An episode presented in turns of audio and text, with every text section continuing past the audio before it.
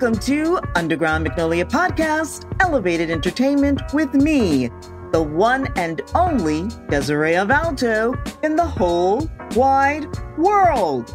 May is Mental Health Awareness Month. And in this episode of Underground Magnolia Podcast, my cousin Tyra Valteau Sorapuru a mental wellness coach and licensed clinical social worker for over 30 years, will join me to discuss effective tools for setting yourself up for healthy living.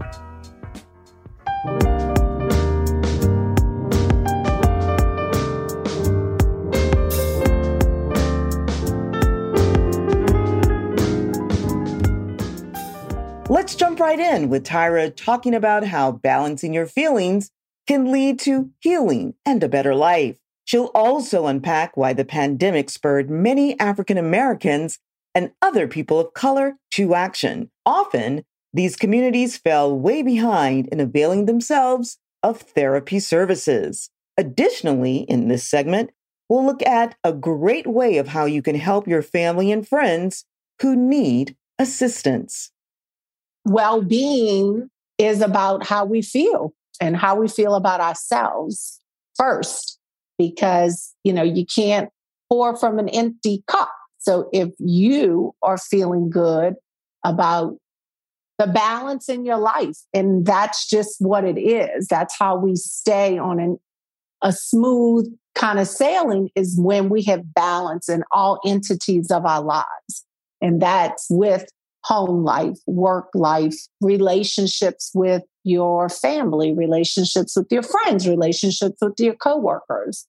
All of that needs to be balanced in a way for you to be able to have, you know, the mental capacity to just exist on a daily basis. And so it's very important to be aware of how you are feeling mentally, emotionally, physically, because all of those things make up how we feel about ourselves and being in tune to that. And that's your job to do. You have to be in tune to what brings you joy and happiness. What are your stressors? What should I do about those things that stress me out? I mean, stress is good. Stress makes us aware that there's something going on, but it's our way that we react to that stress, whether it's good or bad. Now, as we know, African Americans and other communities of color have been shy to turn to people for help, therapists and psychiatrists. It's like you don't admit it or you just don't go and you just deal with your problems. With the pandemic, that sent mental health awareness for everyone, especially people of color, into a tailspin. And now more people are definitely seeking help. In your opinion, how has the pandemic changed the face of mental health and getting help? So I think that it's making getting help much easier because we were forced to live in a virtual world. And so now I can just access my therapist via Zoom, and I could be at home, I could be at work, I could be in my car, I could be at the park.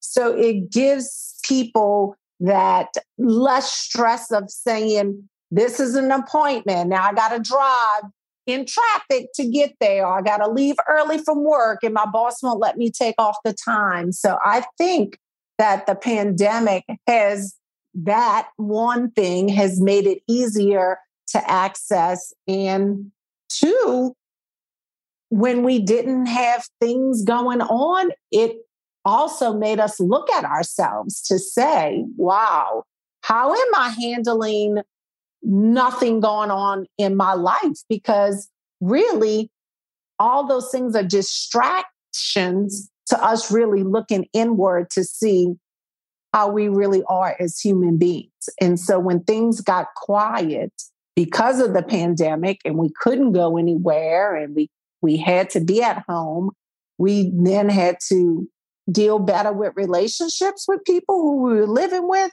They either got better or some of them may have gotten worse, but it made us to stop and check in and look at ourselves a little bit more deeper because of being isolated. If people know that a family member or, or a friend needs some mental help, what are some things that they can do to encourage family to get that help? And with the guise of you know this should not be a stigma. You should not be afraid to say i need to go to a therapist. I live by this mantra of the power of planting a seed a power of planting a seed. So you cannot force anyone to do anything right? You cannot force anyone to do anything. And grown people are very clear about nobody's going to force them to do something that they don't want to do. But the power of planting a seed is that person may not be ready to receive it when you tell them on Thursday, but they may be willing to hear it when you tell them in a month on a Thursday. So I stress upon just keep having gentle conversations about it because otherwise there's no forcing anyone into whatever it is into therapy into drug treatment into changing their jobs into leaving a relationship that has to come from within and you have to be the driver of that because otherwise it's not going to work you're going to go and do it for somebody for two to three sessions and that's hardly not enough for anyone to get to know and build a relationship with you and think that you are fixed. So you can't go do it for somebody else. But that person who is encouraging, sometimes it takes, well, how about if I go to the first session with you? How about if I sit in with you and just be a person of support? I don't have to say anything, but I can come with you. I can sit in on that first session via, via Zoom, or I can help fill out the paperwork because sometimes that's overwhelming that therapists mm-hmm. require that they fill out a psychosocial. So maybe you can help that person do that, but you cannot force that or give some ultimatum that if you don't do this, then I'm going to do that. Or if you don't go get help, I'm leaving. Well, if you're going to leave, just follow through with leaving. Let that person figure that out on their own. But you can't force people into something that they don't want mm-hmm. to do. So just provide that gentle reminder, that gentle encouragement, and keep talking about it.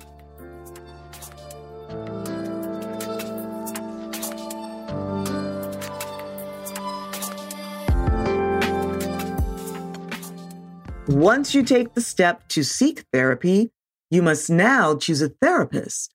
You may be wondering should I choose a licensed therapist in social work like Tyra, or a marriage and family therapist, or a clinical psychologist? And what about a psychiatrist? Tyra lays down how you can cut through this daunting task to get the right person for you.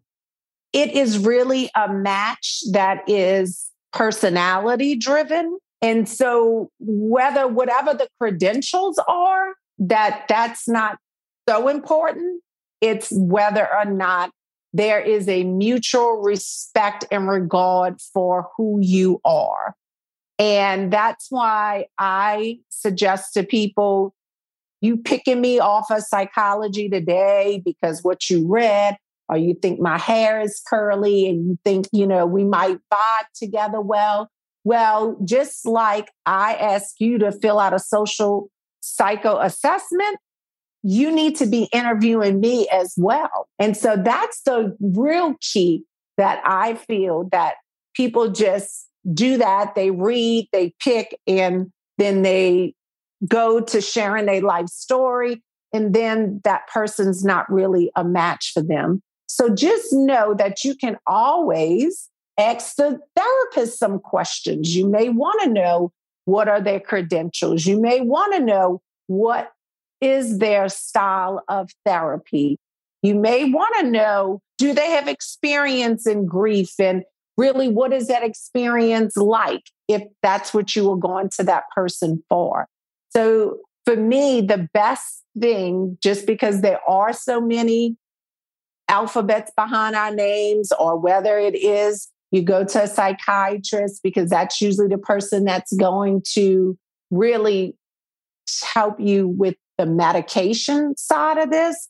And that's why they people have psychiatrists and they also have therapists because the psychiatrist is going to say, okay, is this medicine doing what it's supposed to do to calm your or change your behavior?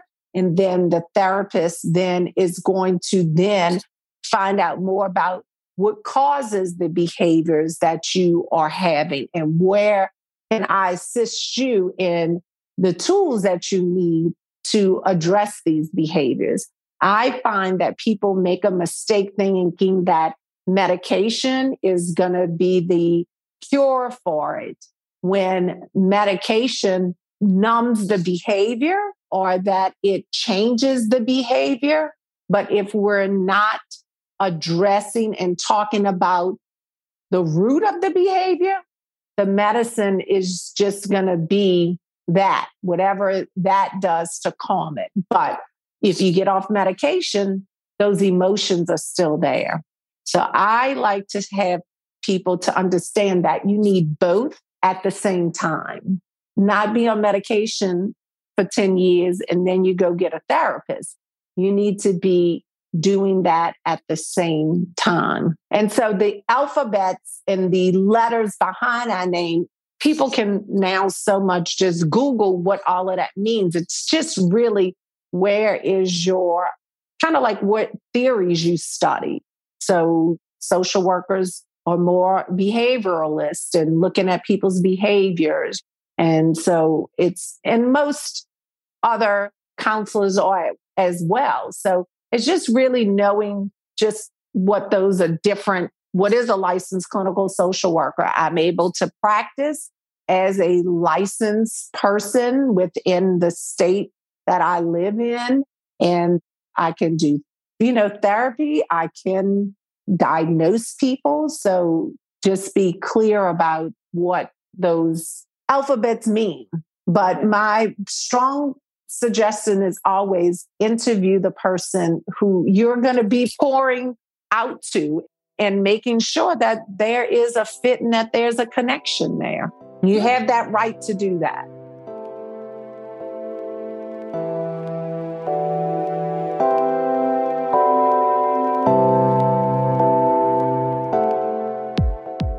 Now that many folks are not afraid anymore to seek therapy, there are several resources for finding a therapist. However, because of the pandemic, many therapists and psychiatrists have moved their services to online or telehealth visits only. There are also numerous apps that allow you to seek help virtually, and you can even just chat with a counselor. Tyra is not a fan of virtual only visits and wants you to look for help where you can see someone in person. For me, that's not the way I would practice because I am a person that believes that, you know, the text messaging could give a whole different spin to actually what someone is really saying. And so I think that it's important that you establish some type of connection with your therapist and that y'all meet face to face a good number of times before maybe you go to something that's just a little bit less engaging. And that, again, because those are choices now, then that's what people are going for now. You know, we want everything to be easy and comfortable, and we want it to happen just like this. That's where we are in the world. And so there's no waiting, being patient, sitting in the waiting room to wait your turn. People just want everything to happen fast. And so, unfortunately, I think it takes away the dynamic of really getting to know your client and the client getting to know the therapist and to really establish this mutual regard and respect for one another. And so, but again, if that's how you choose to access services like that and you're comfortable with it, then go do it. But I don't think that you get the same type of engagement from one another, either seeing each other or being via Zoom or being in the same room with one another.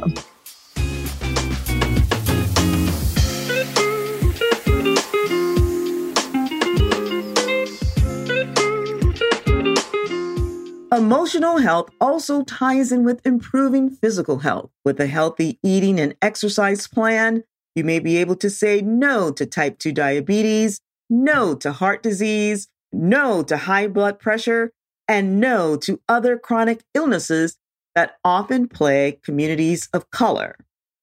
I am more geared towards people just connecting and understanding their own behaviors because behaviors drives us to do other things whether it's good things for us or whether it's bad things for us. And so i think that when we are not fulfilled there's reasons why we drink we eat we smoke we just do things without there being any type of understanding as to why we do it and what are our triggers and why am I being triggered?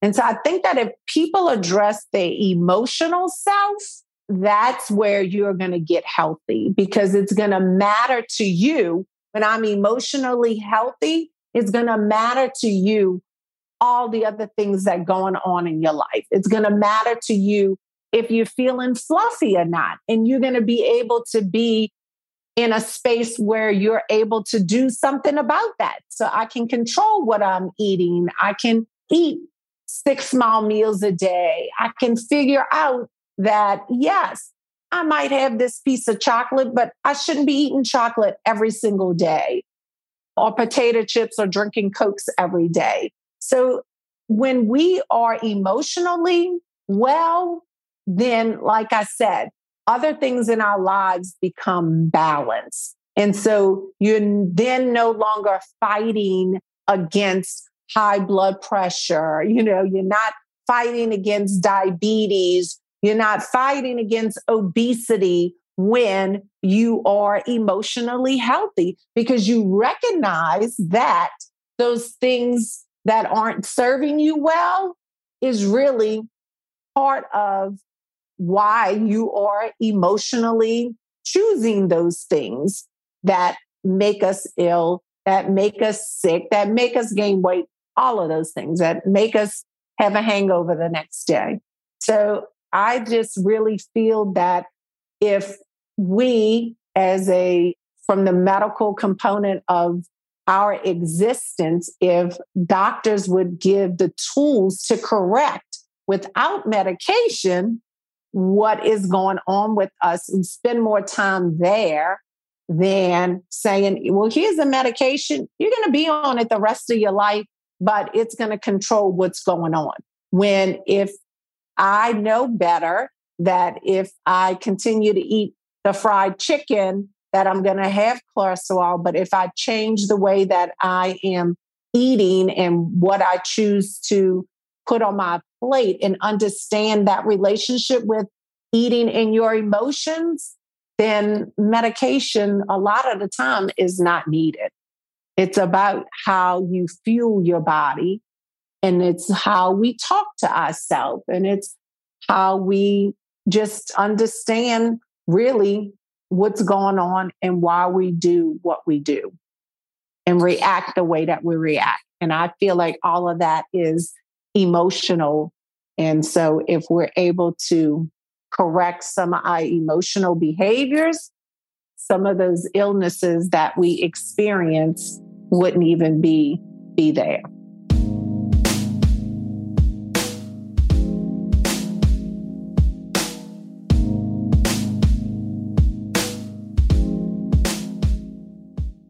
In many ways, our emotional health and physical health can also improve by setting boundaries and knowing when to say no for overall wellness.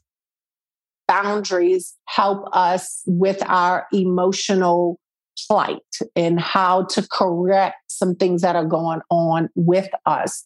And boundaries can be scary because we're not sure how people are going to react when we start to put things into place that we're not going to allow them to talk to us that way or you know be a part of our life in that way or what have you that we're scared to set boundaries because we have fear of that relationship that that relationship's just going to go away and we won't see that person ever again. But let's just say that putting boundaries in place is a form of self care because you have to think about how you can take care of yourself so that you can take care of other people, or how you can take care of yourself that other people just don't have constant access to you when they're not giving something back for you to then take away too. So just making sure that people understand that boundaries are so helpful in making sure that your mental wellness is in a good place and that you have the tools to be able to say no, because no is a complete sentence. There's no need to explain no. There's no need to say no, but because no, N O is a sentence. and it's okay to say no. And if you think about it and come back and say, well, maybe I can help that person out a week later, then you can go back and say, well, you know, after I've gotten through things that I needed to address and do, I'm, I might be able to help you this week with it. But no is a complete sentence. And then that gives you the opportunity to pause and think about it. And if that's really going to be good for you right then and there, or if you can come back and help them at another time. But it's okay to say no, and it's okay to have boundaries, and it's okay to know when you have to walk away and come back and visit that relationship at a later date. So just set clear boundaries is I find is the way to be emotionally healthy is setting those boundaries.